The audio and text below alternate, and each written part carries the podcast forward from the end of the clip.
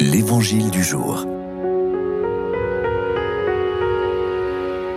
Chers amis dans le Seigneur, bonjour. Évangile de Jésus-Christ selon Saint Luc. En ce temps-là, Jésus disait à ses disciples, Imaginez que l'un de vous est un ami et aille le trouver au milieu de la nuit pour lui demander, Mon ami, prête-moi trois pains, car un de mes amis est arrivé de voyage chez moi et je n'ai rien à lui offrir. Et si de l'intérieur l'autre lui répond, Ne viens pas m'importuner, la porte est déjà fermée, mes enfants et moi nous sommes couchés, je ne puis pas me lever pour te donner quelque chose.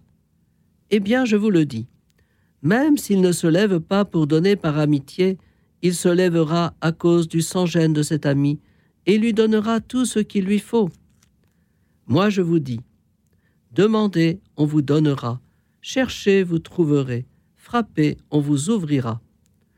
En effet, quiconque demande reçoit, qui cherche trouve, à qui frappe on ouvrira. Quel père parmi vous, quand son fils lui demande un poisson, lui donnera un serpent au lieu du poisson? Ou lui donnera un scorpion quand il demande un œuf? Si donc vous, qui êtes mauvais, vous savez donner de bonnes choses à vos enfants, combien plus le Père du ciel donnera-t-il l'Esprit Saint à ceux qui le lui demandent? Acclamons la parole de Dieu. Rappelons-nous qu'hier, les disciples de Jésus lui demandaient de lui enseigner à prier. Jésus les a conduits dans sa prière filiale.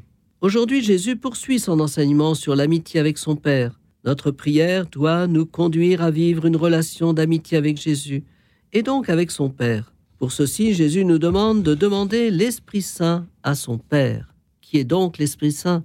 C'est la personne divine qui est à la fois le fruit de l'amour qui unit le Père et le Fils, et c'est aussi la personne divine qui permet de garder unis dans un même amour le Père et le Fils. Si nous voulons entrer dans l'intimité de Jésus et donc dans sa relation avec le Père, nous avons une seule demande à faire au Père, qui nous envoie le Saint-Esprit.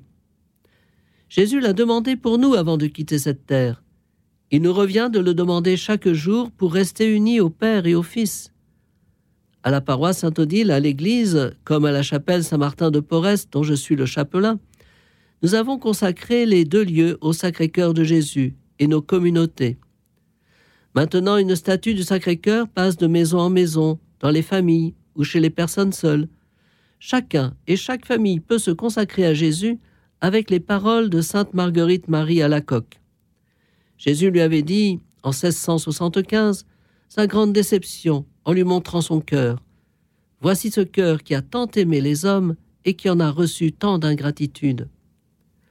Bonne journée à tous en demandant à l'Esprit Saint de vivre en honorant le Sacré-Cœur de Jésus par notre amitié avec lui et son Père.